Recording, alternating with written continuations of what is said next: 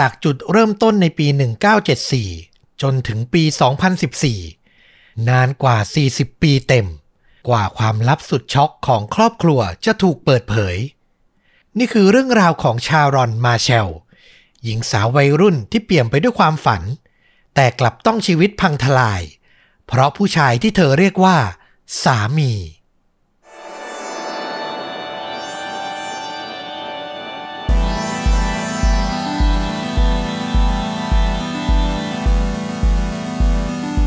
สวัสดีครับสวัสดีครับข่าวจริงยิ่งกว่าหนังพอดแคสต์จากช่องชวนดูดะนะครับผมอยู่กับต้อมครับแล้วก็ฟลุ๊กครับกับหนึ่งเรื่องราวฆาตกรรมสุดเข้มข้นพร้อมการแนะนำภาพยนตร์ที่มีเนื้อหาใกล้เคียงกับเรื่องจริงที่เรากำลังจะถ่ายทอดนะครับผมวันนี้นี่ต้องบอกว่าเป็นเรื่องราวที่ผมอ่านจบแล้วอึ้งคือนอกจากต้อมเนี่ยปกติถ้าบอกว่าไปอ่านอะไรมาแล้วแบบประทับใจอึ้งหรืออะไรอย่างเงี้ยที่อยากมาเล่าต่อก็น่าสนใจมากอยู่แล้วนะแล้วนี่แถมยังเป็นตอนแรกของต้อมสำหรับปีสองพันยี่สิบสองด้วยต้องไม่ธรรมดากำลังรู้สึกว่าคุณนี่บิ้วใหญ่แบบว่าเกินกว่าเหตุหรือเปล่า ทำให้คุณผู้ฟังคาดหวังนะครับผมคือไม่อยากจะให้ความหวังเลยแต่มันเป็นเรื่องราวที่บทสรุปมันหักมุมได้ชวนอึ้งมากที่สุดเรื่องนึงที่ผมเคยเล่ามาเลยในความรู้สึกผมนะโอ้โหโอเคผมพร้อมละ ผมว่าคุณผู้ฟังตอนนี้ก็แบบโอ้โหอยากฟังเต็มที่แล้วเหมือนกันงั้นมาลองรับฟังกันดูนะครับผมก็พาฟุกกับทุกท่านไปที่ประเทศสหรัฐอเมริกาแหล่งข้อมูลหลักของช่องเราและหลายๆช่องแหละเนาะนะครับผมย้อนกลับไปในปี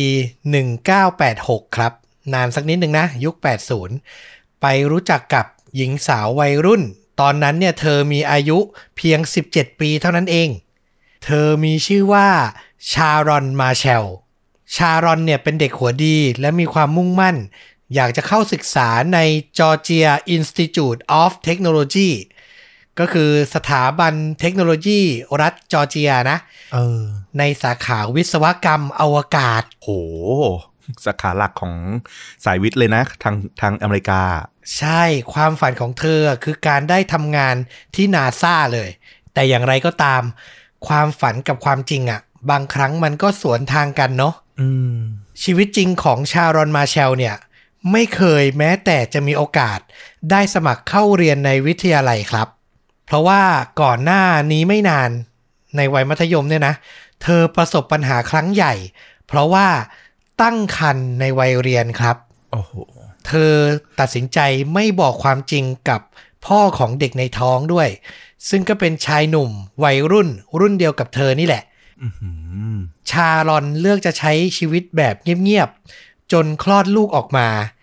แล้วเธอก็ทำการยกลูกให้กับครอบครัวเศรษฐีครอบครัวหนึ่งในรัฐเท็กซัสคือตัวเองอะดูแลไม่ไหวแน่ๆแต่ก็อยากให้ลูกมีอนาคตที่ดีนะครับหลังจากนั้นก็ตัดสินใจใช้ชีวิตเดินตามฝันต่อไป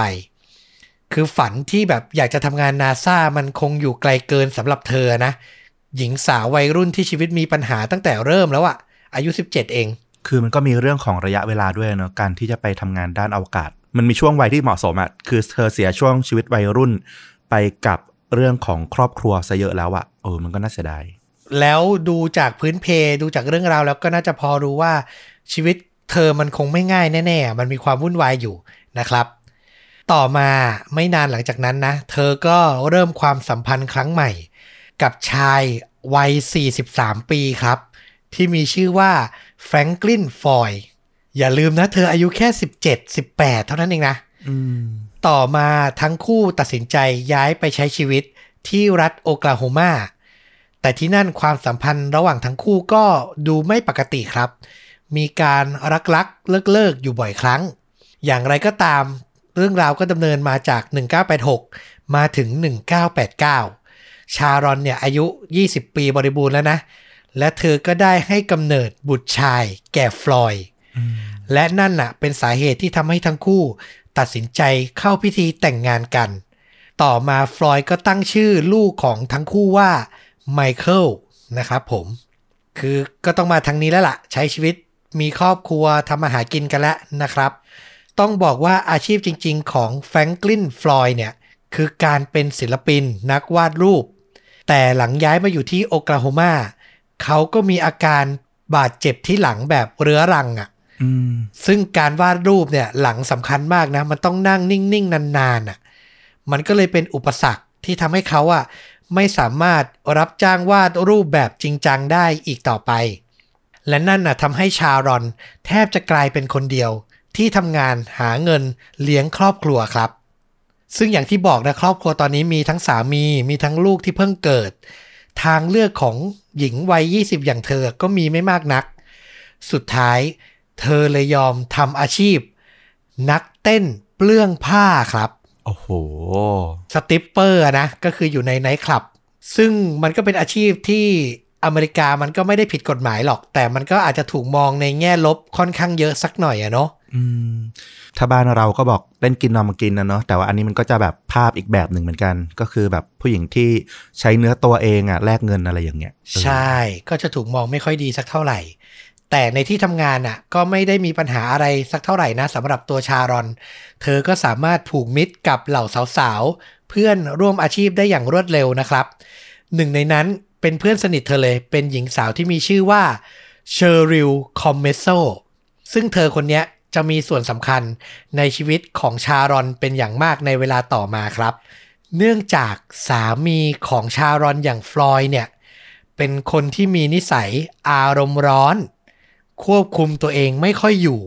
และมักจะมีปัญหากับเพื่อนของภรรยาโดยเฉพาะเชอริลเนี่ยอยู่เสมอเลยอารมณ์ของเขาอะเหมือนหึงหวงภรรยาไม่อยากให้อยู่ใกล้หรือสนิทกับใครมากกว่าตัวเองอะ mm-hmm. คือเป็นหนุ่มใหญ่แล้วนะอายุแบบสี่สิบกว่าแล้วนะแต่ยังมีความงี่เง่าบางอย่างอยู่นะเออก็ต้องพูดตรงๆนะหรือมีแฟนเด็กแล้วหึงหวงอะไรก็หรือเปล่าก็ไม่รู้ก็เป็นไปได้นะอายุเยอะแล้วก็แบบมีความรู้สึกแบบว่าเออตัวเอง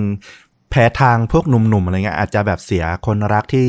อายุน้อยกว่าไปกับพวกหนุ่มๆได้เสมออะไรอย่างเงี้ยอืมก็เป็นไปได้เนาะก็เลยไม่อยากให้สนิทสนมกับใครมากสนิทกับเพื่อนสาวมากเดี๋ยวเพื่อนแนะนำหนุ่มให้อะไรอย่างนี้หรือเปล่านะก็คิดไปได้มีครั้งหนึ่งครับที่ทั้งสามคนนะทั้งฟลอยด์ชารอนและเชอริลออกทริปล่องเรือเที่ยวพักผ่อนด้วยกันแต่สุดท้ายทริปนั้นก็จบลงด้วยการทะเลาะกันอย่างรุนแรงระหว่างฟลอยด์กับเชอริลนี่แหละครับคือเป็นชารอนก็คงปวดหัวนะสามีกับเพื่อนสนิททะเลาะกันแต่สิ่งสำคัญที่เกิดขึ้นหลังจากทริปนั้นก็คือเชอริลอ่ะตัดสินใจจะแก้เผ็ดฟลอยด์โดยการเผยความลับบางอย่างของครอบครัวของเขาครับ mm-hmm. ความลับที่ว่าก็คือการที่ชารอนเนี่ยให้ข้อมูลเท็จแก่รัฐบาลเกี่ยวกับรายได้ของเธอ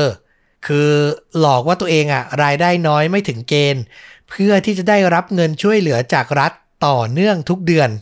mm. เพื่อจะได้แบบพอใช้จ่ายนะเชอริลอะแก้เผ็ดฟลอยด์นะแต่ก็แอบทำร้ายเพื่อนตัวเองด้วยนะด้วยการเผยความลับเนี้ยกับเจ้าหน้าที่รัฐ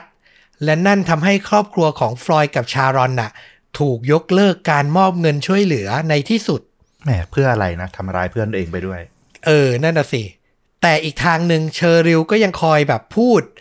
กล่อมนะให้ชารอนน่ะทิ้งผู้ชายไม่เอาไหนอย่างฟลอยด์และไปเริ่มต้นชีวิตใหม่กับคนอื่นพูดอยู่เสมออยู่ตลอดเวลาเลยคือมองชารอนไปก็คงรู้สึกว่าโอ้โหเธอยังสาวเธอยังสวยเธอยังมีอนาคตที่ดีกว่านี้ทำไมมาจมปลักอยู่กับผู้ชายคนนี้อะไรอย่างเงี้ยแน่นอนว่าต่อมาเมื่อสุดท้ายฟลอยด์รู้ความจริงมันก็ทำให้เขาเนี่ยเลือดขึ้นหน้า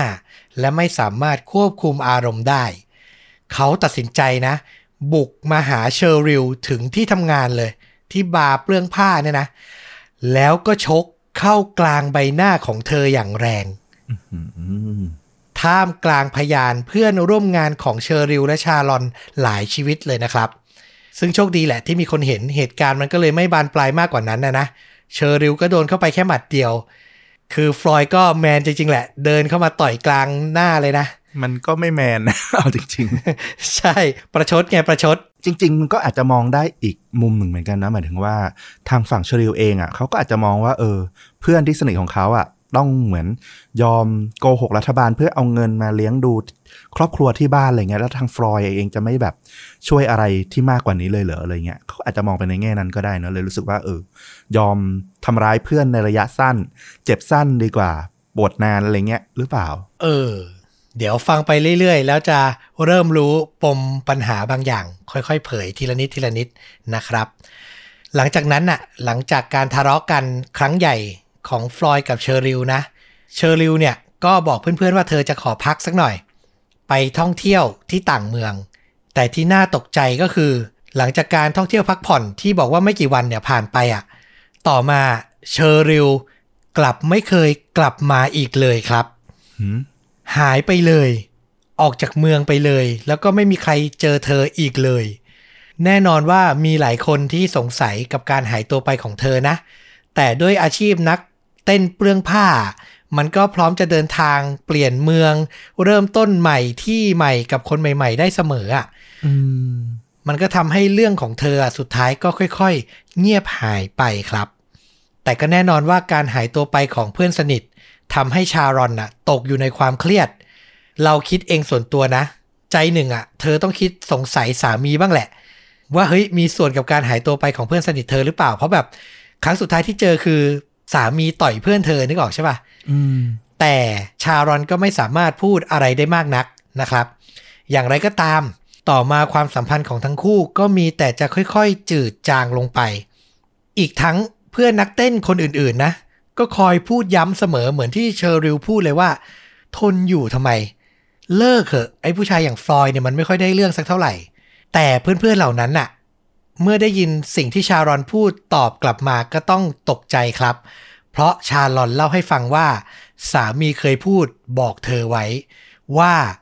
ถ้าหนีไปจากเขาเมื่อไหร่เขาจะฆ่าเธอให้ตายแล้วเราเคยผ่านเรื่องเล่าประมาณเนี้ยแบบที่มีการขู่กันอย่างเงี้ยแล้วแบบมันกลายเป็นโศกนาฏกรรมหลายครั้งแล้วด้วยนะใช่มันไม่เคยจบดีเลยอ่ะกับความรุนแรงที่แบบเริ่มจากการขู่อย่างเงี้ยแหละนะครับอย่างไรก็ตามนะสุดท้ายในเดือนเมษายนปีหนึ่งพันเก้าร้อยเก้าสิบชารอนก็ตัดสินใจแล้วว่าชีวิตเธอและลูกอ่ะควรต้องดีกว่านี้เธอเลือกที่จะหนีไปจากชีวิตของฟลอยด์ไปกับหนุ่มนักศึกษามหาวิทยาลัยที่เธอแอบมีสัมพันธ์ลับๆด้วยครับโอ้โหแต่หลังจากเธอหนีไปไม่กี่วันนะต่อมาก็มีคนพบร่างของชารอนนอนหมดสติอยู่บริเวณริมทางหลวงครับระยะทางห่างจากใจกลางเมืองโอคลาโฮมาเนี่ยประมาณหนึ่งร้อยหกสิบกิโลเมตรคือออกจากตัวเมืองไปพอสมควรแล้วนะรอบตัวเธอเต็มไปด้วยผักและผลไม้ที่เธอเพิ่งซื้อมาจากร้านขายของหล่นกระจายอยู่เต็มไปหมดเลยนอกจากนี้ร่องรอยบนตัวเธอเต็มไปด้วยรอยฟกช้ำแถมยังมีรอยบวมปูดขนาดใหญ่ด้านหลังศีรษะ เจ้าหน้าที่ที่มาถึงที่เกิดเหตุตรวจสอบในเบื้องต้นแล้วสันนิษฐานว่าน่าจะเป็นเหตุการณ์ชนแล้วหนีชารอนถูกนำตัวส่งโรงพยาบาลทันทีครับซึ่งต่อมาผู้เป็นสามีอย่างฟลอยด์ก็รีบเดินทางมาดูแลเธอนะท่ามกลางเหล่าเพื่อนร่วมงานที่พากันมาเยี่ยมอย่างไม่ขาดสายจนสุดท้ายฟลอยด์ก็ทำอะไรที่แปลกๆอีกครั้งคือเขาเอ่ยปากสั่งห้ามทุกคนเพื่อนทุกคนนะบอกว่าห้ามมาเยี่ยมภรรยาโดยเด็ดขาดคืออาจจะอ้างแบบด้วยความแบบว่าเอออยากให้พักผ่อนอยากขอความเป็นส่วนตัวอะไรประมาณนี้แต่มันก็แปลกอยู่ดีนะการมีเพื่อนมาเยี่ยมมันคงไม่ได้แบบเดือดร้อนอะไรขนาดนั้นน่ะนั่นน่ะสิเหตุการณ์ผ่านไปห้าวันหลังจากที่ชารอนโดนชนแล้วหนีเหล่าเพื่อนๆก็ได้ยินข่าวว่าชารอนเสียชีวิตลงแล้วครับอ้าวซึ่งนั่นน่ะสร้างความตกตะลึงให้กับทุกคนเป็นอย่างมากเพราะพวกเขาอ่ะสอบถามนายแพทย์ที่ดูแลชารอนและรู้ว่าอาการเธอค่อนข้างทรงตัวแล้วอ่ะคือพ้นขีดอันตรายไปแล้วแต่ผ่านไปห้าวันกลับพบว่าเธอเสียชีวิตซะอย่างนั้นน่ะเออแน่นอนว่าทุกคนเลยนะแม้กระทั่งหมอเองนะก็สงสัยในตัวฟลอยด์ว่ามีส่วนเกี่ยวข้องกับการเสียชีวิตของชารอนหรือเปล่าแต่อย่างไรก็ตามมันไม่มีหลักฐานที่จะยืนยันในการกระทำผิดของเขาได้ครับแล้วคำขู่คำนั้นก็ก้องดังกลับเข้ามาที่บอกว่าถ้าเธอจะหนีฉันน่ะจะไปจากชีวิตฉันน่ะฉันจะฆ่าเธอเขาทำตามที่เขาพูดไว้หรือเปล่าอ่ะคือเจตนามีนะแต่ว่าอย่างที่บอกเลยเหลือเรื่องของหลักฐานความชัดเจนนะว่าเขามีส่วนเกี่ยวข้องจริงๆหรือเปล่าซึ่งนั้นก็ยังคงลี้ลับต่อไปนะครับ หลังการจากไปของภรรยาฟลอยด์ได้รับเงินประกันมูลค่ากว่า แปดหมื่น เหรียญ นะซึ่งมันก็น่าสงสัยมากๆอีกอย่างเลยคือประกันเนี้ยฟลอยด์ทำให้ชารอนก่อนเธอเสียชีวิตอะไม่นานบางแหล่งข่าวบอกไม่กี่วันด้วยซ้ำอะน่าแปลกมากๆหลังจากนั้นนะหลังจากได้เงินประกันชีวิตมาเขายังมอบลูกชายอย่างไมเคิลอะให้อยู่ในการดูแลของสถานเลี้ยงเด็กกำพร้าส่วนตัวเองอะเดินทางออกจากรัฐโดยหวังจะไปใช้ชีวิตใหม่แต่เพราะเรื่องเงินประกันนี่แหละที่ทำให้ความจริงบางสิ่งถูกเปิดเผยครับเนื่องจากชื่อของเขานะที่เราบอกว่าชื่อแฟรงคลินฟลอยด์เนี่ย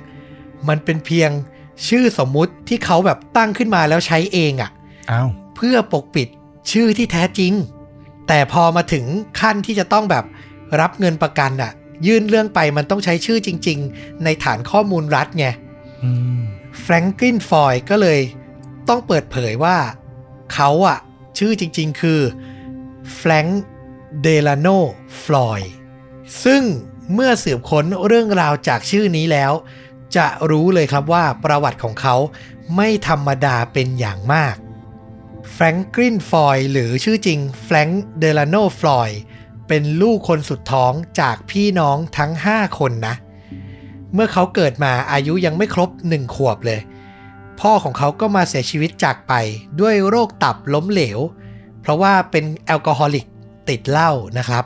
จากนั้นแม่ของเขาก็พาลูกๆทั้งห้าคนไปอาศัยอยู่บ้านคุณตาคุณยาย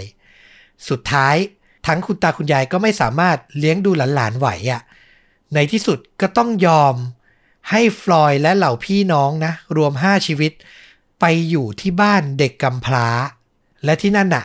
เขาต้องพบกับความเลวร้ายที่สุดฟลอยด์ทั้งถูกบูลลี่แถมถูกล่วงละเมิดทางเพศในขณะที่อายุได้เพียงหกขวบเท่านั้นครับก็น่าสงสารนะใช่แต่อย่างไรก็ตามนะมันไม่มีที่ไปอ่ะเขาก็ต้องทนอยู่ที่นั่นน่ะจนอายุได้สิบหกปีถึงปีหนึ่งพันเก้าร้อยห้าสิบเก้าตอนนั้นมีพี่ๆบางคนของเขาอายุเลยสิบแปดแล้วก็ถูกนำตัวออกจากบ้านเลี้ยงเด็กกำพร้าไปก่อนหน้านี้แล้วมันก็ยิ่งทำให้ฟลอยด์แบบว้าเหวเหงาอะนะไม่มีเพื่อนและสุดท้ายเขาก็เลยตัดสินใจหนีออกมาใช้ชีวิตด้วยตัวเอง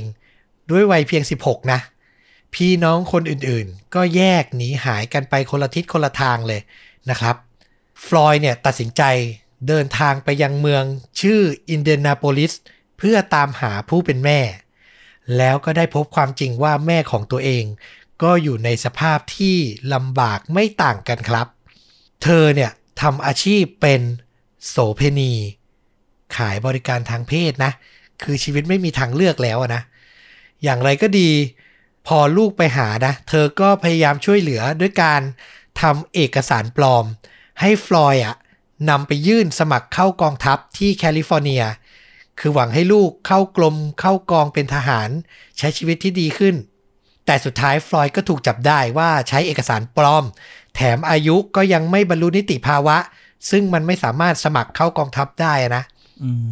เขาก็เลยถูกคุมตัวไว้ในศูนย์กักกันเยาวชนนานถึงหกเดือนเพราะการกระทำครั้งนี้นะแล้วพอออกมาจะกลับไปตามหาไปอยู่กับแม่ก็ตามไม่เจอและไม่รู้แม่ย้ายไปใช้ชีวิตที่ไหนสุดท้ายฟลอยด์ก็เลยกลายเป็นคนเร่ร่อนออกเดินทางไปเรื่อยอ่ะไม่มีจุดหมายเลย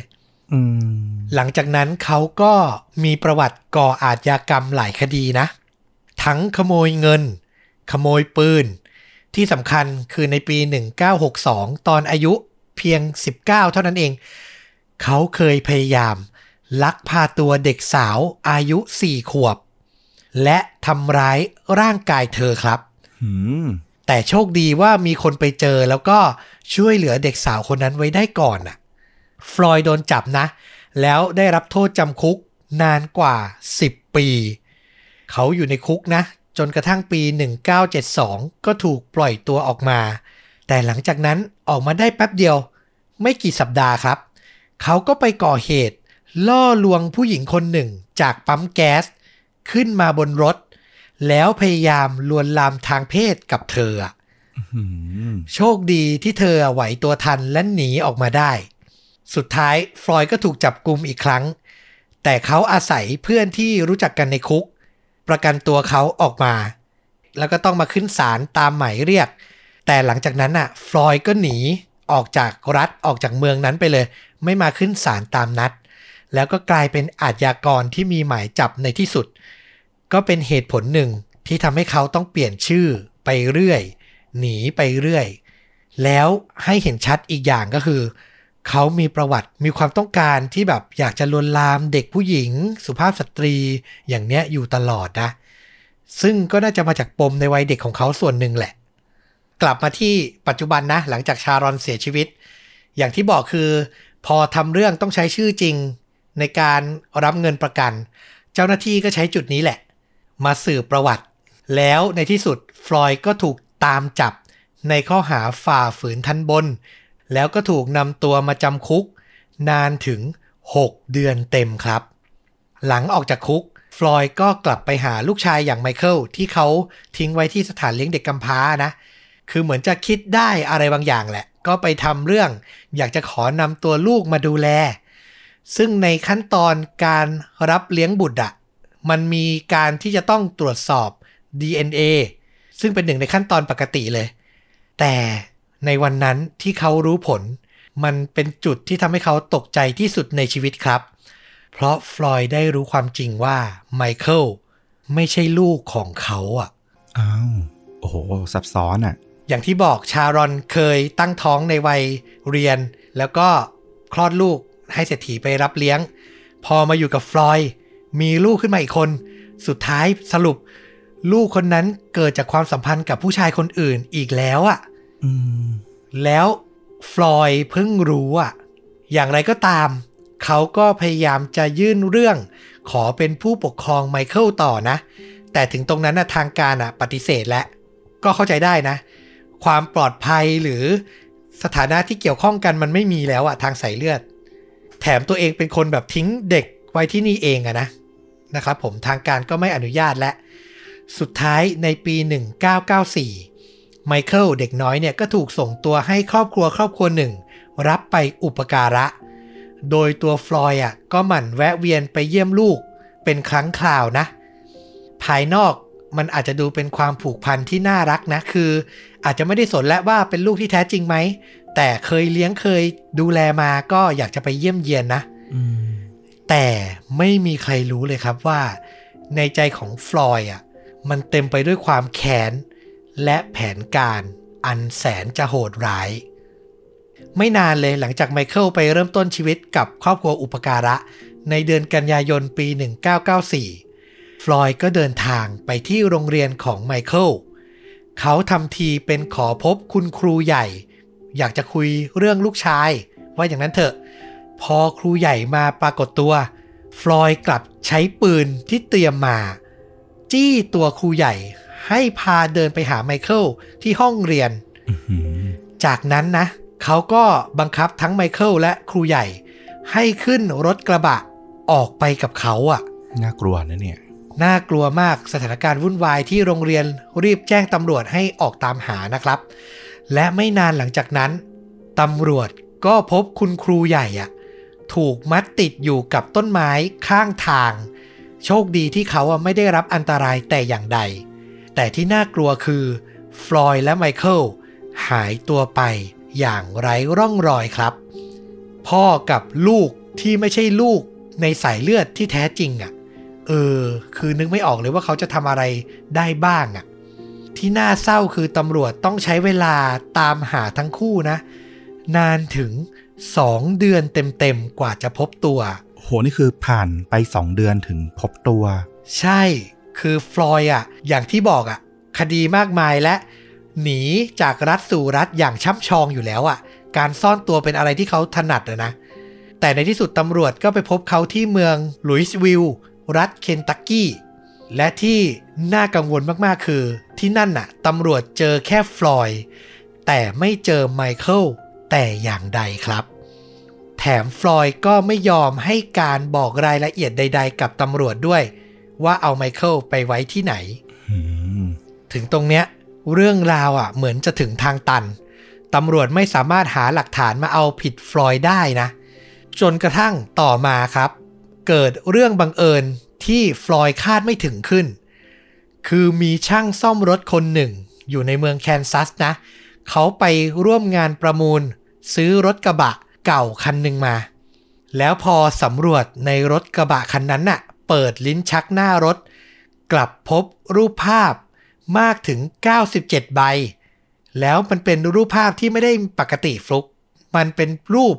สุภาพสตรีที่ถูกทำร้ายทุบตีและถูกจับมัดมือมัดเท้าเอาไว้อ่ะโอ้โห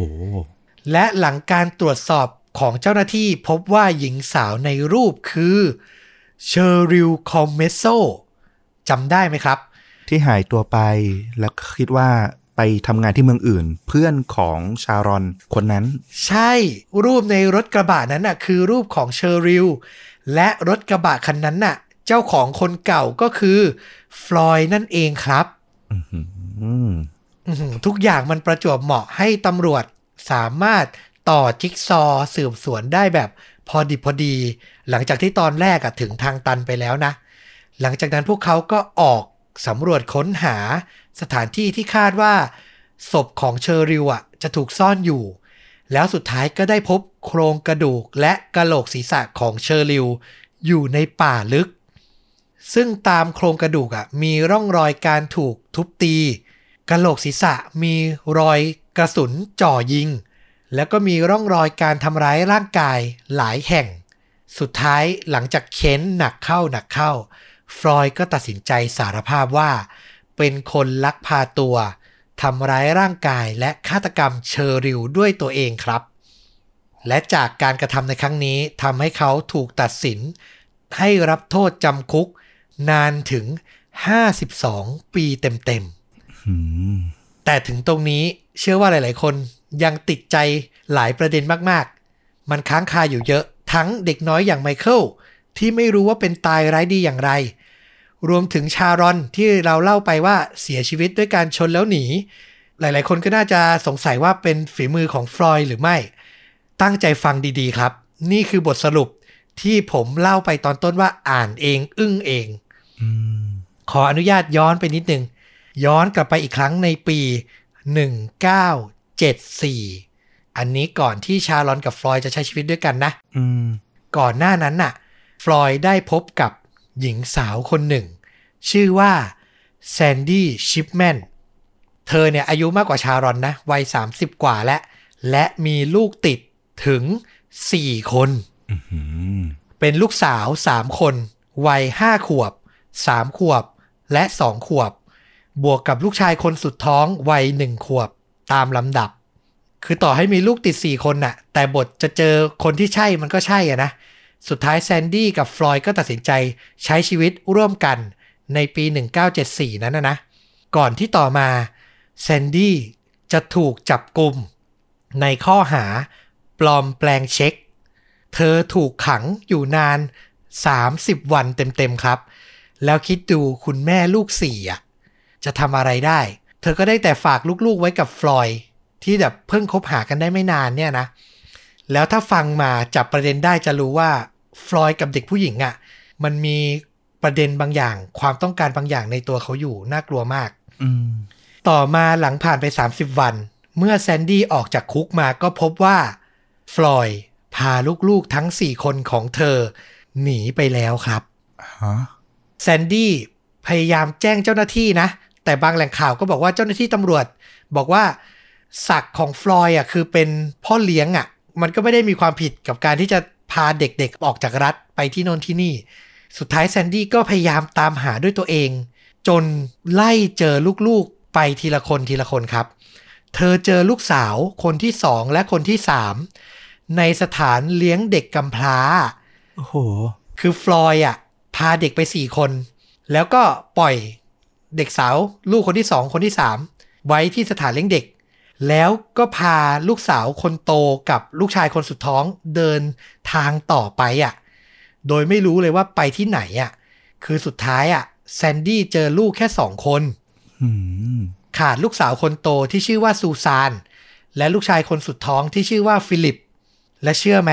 หลังจากนั้นเรื่องทั้งหมดมันลึกลับดำมืดแล้วไม่ถูกเปิดเผยใดๆเลยจนกระทั่งปีสองพันสิบสี่โอ้โห สี่สิบห้าสิบ ปีใช่ฟลอยด์ก็ใช้ชีวิตต่อไปมาอยู่กับชารอนโน่นนี่นั่นทำสิ่งเลวร้ายโดนจับเข้าคุกจนถึงปีสองพันสิบสี่ใช่ไหมมันมีการรื้อคดีมาพิสูจน์ ดี เอ็น เอ ของชารอนน่ะภรรยาของฟลอยด์เพื่อหาความจริงนะและทุกอย่างก็กระจ่างชัดครับผลทดสอบยืนยันว่าชารอนคือคนเดียวกับซูซานมารีเซอร์วาคิสลูกคนโตของแซนดี้นั่นเองโอ้โหพูดง่ายๆคือฟลอยด์ลักพาตัวลูกเลี้ยงจากภรรยานะเลี้ยงดูเธอ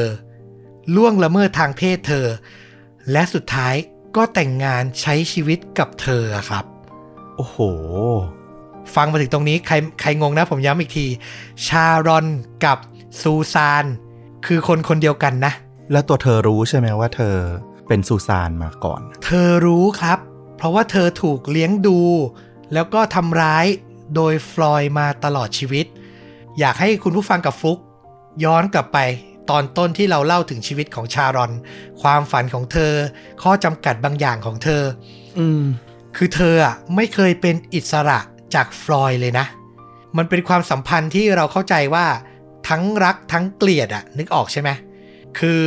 เด็กผู้หญิงหลายๆคนที่ถูกลักพาตัวไปตั้งแต่เด็กเป็นเวลานานๆจะมีความสัมพันธ์ในรูปแบบเนี้ยกับตัวผู้ลักพาตัวทั้งคู่อ่ะต้องหนีเปลี่ยนที่อยู่ไปเรื่อยๆแถมยังต้องเปลี่ยนชื่อและนามสกุลเพื่อหนีคดีหนีการตามจับจากเจ้าหน้าที่รัฐอ่ะอยู่บ่อยครั้งและทุกครั้งที่ชารอนอาจจะแบบอยากเริ่มความสัมพันธ์กับคนรักในวัยเดียวกันมีแฟนตั้งครรภ์สุดท้ายก็จะมีปัญหากับฟลอยด์ถูกเขาสั่งห้ามถูกเขาบังคับให้กลับมาอยู่ร่วมกันสองคนเป็นอย่างเงี้ยวนลูปมาตลอดเลยอะอย่างที่บอกไว้ตอนต้นว่าความฝันอยากที่ทำงานที่ NASA ของตัวเธออะจริงๆแล้วมันช่างห่างไกลมากๆอะเพราะฟลอยด์อะต้องการให้เธอใช้ชีวิตแบบเงียบๆไม่มีใครรู้ตัวตนไม่มีใครมาวุ่นวายให้เธอไม่ได้รับความสนใจจากใครบางแหล่งข่าวที่เราไปอ่านเขาบอกว่าอาชีพนักเต้นเปลื้องผ้าเนี่ยดีไม่ดีอ่ะฟลอยด์จะเป็นคนบังคับให้ชารอนอ่ะทำซะด้วยซ้ำนี่มันแมงดาแล้วนะเนี่ยเนี่ยฟลุกต้องใช้คำนี้เลยคือทำอาชีพอื่นแบบว่ามีอาชีพเป็นหลักเป็นแหล่งเป็นการเป็นงานมันอาจจะถูกตามตัวถูกสืบค้นปูมหลังได้ง่ายก็ต้องทำอาชีพแบบเนี้ยนึกออกใช่ป่ะอืมแล้วสุดท้ายอ่ะพอเธอดิ้นรนตัดสินใจและจะหนีออกจากชีวิตฟลอยด์จริงๆก็ดันมาถูกรถชนแล้วหนีจนเสียชีวิตซะอีกแน่นอนว่าทุกคนที่ได้รู้เรื่องราวต่างเชื่อว่าฟลอยด์อ่ะเป็นคนวางแผนฆาตกรรมชารอนแน่ๆแต่ตัวฟลอยด์เองอ่ะยังคงไม่ยอมรับนะมาจนถึงปัจจุบันเลยครับยังมีชีวิตอยู่นะในคุกแล้วก็ยังไม่ยอมรับว่าเป็นคนฆาตกรรมชารอนสิ่งที่เขายอมรับมีแค่อ่ะเคสของเชอริลนะแล้วอีกเคสหนึ่งก็คือไมเคิลที่เขามารู้ทีหลังว่าไม่ใช่ลูกตัวเองเนี่ยนะในที่สุดในปีสองพันสิบห้าเขาก็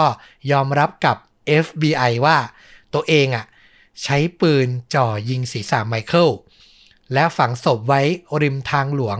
สายสามสิบห้าแต่ทว่าจวบจนปัจจุบันนะเจ้าหน้าที่พยายามไปค้นหาศพของไมเคิลแต่ก็ยังไม่เจอแต่อย่างใดครับสุดท้ายเรื่องราวก็มีบทสรุปของมันนะแต่ก็ยังมีปริศนาคาใจว่าศพของไมเคิลอยู่ที่ไหนและชารอนเสียชีวิตเพราะการฆาตกรรมของฟลอยด์หรือไม่ครับอันนี้ยังสรุปไม่ได้นะแต่เราเชื่อว่าทุกคนน่าจะคิดตรงกันแหละอืมมันก็นะคือมันลงตัวไปหมดอะเธอหนีจากฉันฉันจะฆ่าเธอแถมพอเธอตายฉันยังได้เงินประกันอีกโอ้โหแล้วที่เราอึ้งนะคือมันไม่ใช่การหักมุมที่เราปิดข้อมูลบางอย่างเพื่อมาเฉลยตอนจบนะแต่มันคือเรื่องจริงที่ทุกคนอึ้งพร้อมๆกันน่ะนึกออกใช่ไหมอืมคือถึงปีสองพันสิบสี่พอความจริงเปิดเผยอ่ะอึ้งทั้งอเมริกาเพราะคดีนี้มันค่อนข้างดัง ถูกนำไปฉายในรายการ Unsolved Mystery ด้วยเป็นรายการที่เล่าเรื่องคดีฆาตกรรมที่ยังไขไม่ได้เนาะคือมันเป็นเคสที่ได้รับความสนใจมากๆแล้วชวนอึ้งจริงๆนะครับแต่เราแบบฟังมาทั้งหมดเนี่ยเราแบบฟอยนี่มันเป็นผู้ชายที่ไม่น่าให้อภัยใดๆทั้งสิ้นจริงๆนะเขาทำลายครอบครัวชีวิตอนาคตของหลายๆคนมากๆเลยนะโอ้โหนี่ถ้านับมานี่ก็เกือบสิบคนได้นะเยอะนะใช่แม้ในวัยเด็กเขาจะมีชีวิตอรันทดมีปมอะไรมากแค่ไหนอ่ะมันก็ไม่ใช่ข้ออ้างที่จะทำให้เขาทำอย่างเนี้ยถ้าสำหรับเรานะคือมันเป็นการกระทำโดยไตร่ตรองไว้ก่อนแบบชัดเจนมากๆเลยอ่ะคือมันมีคนที่ถูกกระทำถูกบูลลี่มีเรื่องราวเลวร้ายในตอนเด็กอะคนประเภทหนึ่งเอาไปใช้เป็นข้ออ้างในการที่จะเอาที่ตัวเองจะเอาคืนกับคนที่อ่อนแอกว่ากับอีกฝั่งหนึ่งก็มีคนที่เขารู้สึกว่าเออสิ่งที่เขาเผชิญมามันเป็นเรื่องเลวร้ายและเขาก็รู้สึกว่าคนอื่นไม่ควรจะเจอแบบเขามันมีทางเลือกสองทางที่มันแตกต่างกันมากอะจริงๆมันบอกไม่ได้หรอกว่าคุณเจอแบบนี้มาแล้วคุณถึงได้กลายเป็นแบบนั้นนะคุณมีทางเลือกอยู่จริงๆนะจริงเห็นด้วยเลยกับฟลุกในเรื่องนี้นะครับผมนี่แหละก็คือเรื่องราวเปิดศักราชของทางฝั่งต้อมนะหวังว่าจะถูกใจคุณผู้ฟังนะครับคุณฟลุกโอเคใช่ไหมโอ้โหผมอึ้งผมอึ้งไหลตลบมากๆคือพยายามคิดตามแล้วก็ไหลตามแล้วมันก็มีแบบข้อมูลหักไปหักมาเอออึ้งจริงๆอึ้งจริงๆนะครับผมสำหรับภาพยนตร์ที่อยากจะแนะนำนะขอบิดมุมมองนิดนึงคือพอเล่าเรื่องราวฆาตกรรมเยอะๆก็ไม่อยากแนะนำหนังที่แบบว่าแค่ทริลเลอร์และฆาตกรรมอย่างเดียวคือเราจับประเด็นหนึ่งในเรื่องที่เล่าไปได้คือเรื่องของนักเต้นเปลืองผ้าสาวๆที่ทำอาชีพเนี้ยเรารู้สึกว่ามันเป็นอาชีพที่อาจจะโดนดูถูกอาจจะโดนมองแง่ลบนะแต่ถ้ามันไม่จำเป็นหรือมันไม่จวนตัวจริงๆเราก็เชื่อว่าไม่มีใครอยากจะเลือกทำอาชีพที่แบบจะถูกมองได้สองแง่อย่างเนี้ยนึกออกใช่ไหมผมมีหนังเรื่องหนึ่งขึ้นมาในใจแล้วแต่ผมว่าเดี๋ยวคุณต้อมน่าจะพูดเรื่องนี้แหละอ่ะ ผมไม่แน่ใจนะว่าเรื่องเดียวกันไหมแต่ของผมเนี่ยเป็นหนังที่ไม่ได้เก่ามากแล้วก็หาชมไม่ยากนะครับเป็นภาพยนตร์ในปีสองพันสิบเก้านี่เองชื่อเรื่องว่า Hustler ชื่อไทยคือยั่วสวยรวยแสบก็เนี่ยแหละตรงตัวเลยเป็นเรื่องราวของเหล่าสาวสตริปเปอร์นักเต้นเปลื้องผ้าในบาร์นี้เลยนะครับผมที่แน่นอนว่าชีวิตหลายคนก็มีความจำเป็นแตกต่างกันไปอะนะตัวเอกเนี่ยก็จะเป็นนักแสดงที่มีชื่อว่าคุณคอนสแตนวูเธอเนี่ยดังจากเรื่องอ่า Crazy Rich Asians ถ้าใครเห็นหน้าเธอน่าจะอ๋อกันนะถ้าใครเคยชมนะครับผมแล้วด้วยความจำเป็นคืออยากดูแลอาม่าคือเธอเป็นอเมริกันเชื้อสายเอเชียนะก็มีอาม่าอยู่แต่ไม่รู้จะทำงานอะไรแกอยากหาเงินมาจุนเจืออาม่าก็เลยตัดสินใจมาเป็นนักระบำเปลื้องผ้าแต่ไม่เก่งไงเพิ่งเริ่มต้นก็เลยได้มาอยู่ในการดูแลในการเทรนของซูเปอร์สตาร์อย่างเจนนิเฟอร์โลเปซไม่รู้เป็นอะไร สองถึงสาม สัปดาห์วันนี้ผมแนะนำหนังเจโลล้วนๆเลยนะ โดยบังเอิญนะผมไม่ได้ตั้งใจนะคือเรื่องเนี้ยหลังจากตัวเอกเข้ามาปุ๊บเจโลก็จะชวนไปแบบว่าหลอกลวงพวกนักธุรกิจนักเล่นหุ้นเอาบัตรเครดิตมารูดใช้เงินอะไรประมาณนี้นึกออกใช่ป่ะออกแนวแบบเป็นแก๊งต้มตุ๋นกันไปอ่ะแล้วพอหลอกผู้ชายได้ก็จะไม่มีผู้ชายไปแบบแจ้งความร้องเรียนเพราะว่าก็อายนะตัวเองไปแบบเสียท่าให้สาวนักเต้นเปลื้องผ้าอะไรอย่างเงี้ยเออคือเรื่องราวมันก็จะมีอารมณ์แบบว่าแก๊งต้มตุ๋นมีความเซ็กซี่มีความสนุกลุ้นตลกตื่นเต้นแต่ในอีกมุมหนึ่งอ่ะมันก็สะท้อนถึงความจำเป็นถึงปูมหลังของเหล่าตัวเอกแต่ละคนที่เขาต้องมาทำอาชีพนี้นะซึ่งเราว่ามันรีมายไปถึงตัวหญิงสาวอย่างชารอนในเรื่องที่เราเล่าได้อ่ะคือมันก็มีความจำเป็นบางอย่างที่จะต้องทำอ่ะนั่นแหละก็เลยแบบอยากจะให้ลองรับชมกันแล้วหน้าหนังอ่ะมันดูเป็นหนังดูเอาสนุกแต่ในเว็บ Rotten Tomatoes นักวิจารณ์อ่ะให้เฟรชนะมะเขือเทศสดนะ แปดสิบเจ็ดเปอร์เซ็นต์ นะโอ้โหคือเป็นหนังขวัญใจนักวิจารณ์ด้วยนะแล้วขวัญใจผู้ชมด้วยเราก็เลยคิดแล้วว่าโอ้โหเรื่องนี้ต้องมีอะไรดีแน่ๆเลยอยากให้ลองดูกันเออเราผ่านตาเรื่องนี้หลายรอบแล้วแต่เราไม่เคยดูเออก็น่าสนใจกว่าที่คิดอาจจะต้องหาโอกาสไปรับชมดูละ หาดูได้ง่ายด้วยเว็บ Monomax มีแน่นอนนะครับผมเดี๋ยวลองดูตัวอย่างกันก่อนแล้วจะรู้เลยว่าน่าดูมากน่าสนุกมากนะครับแล้วฟลุกนึกถึงภาพยนตร์เรื่องไหนที่พูดเมื่อกี้จริงเราไม่นึกถึงแบบหนังเก่าๆหน่อยแต่มันเป็นภาพจำตอนเด็กอะเนาะแบบโปสเตอร์อย่าง Showgirls เงี้ยที่เป็นเรื่องของเอ่อนักเต้นอะไรอย่างเงี้ยเนาะก็เป็นผลงานคลาสสิกเรื่องหนึ่งเหมือนกันนะของผู้กำกับอย่าง Paul Verhoeven เงี้ยที่เขาทำ Robocop แต่หนังดังๆจริงเขาก็จะมีแบบแนวดราม่าซะส่วนใหญ่ซึ่งเรื่องนี้ก็เป็นหนึ่งในนั้นที่น่าสนใจเหมือนกันซึ่งต้องบอกว่าตอนนั้นเนี่ยเข้าไทยเนี่ยคนตื่นเต้นโดยเฉพาะเด็กๆผู้ชายวัยรุ่นแบบเราคือหนังมันดูแบบว่าเรียกว่าอะไรมีฉากโป๊เปื่อยที่แบบว่าต้องลุ้นมากๆเออเออแค่โปสเตอร์ก็แบบรู้สึกแบบโอ้โห ก็โอ้โหแล้วอะและคำวิจารณ์ในช่วงแรกต้องบอกว่าโดนด่าเละนะหนังเรื่องเนี้ยแต่พอผ่านเวลามา ยี่สิบถึงสามสิบ ปีอะ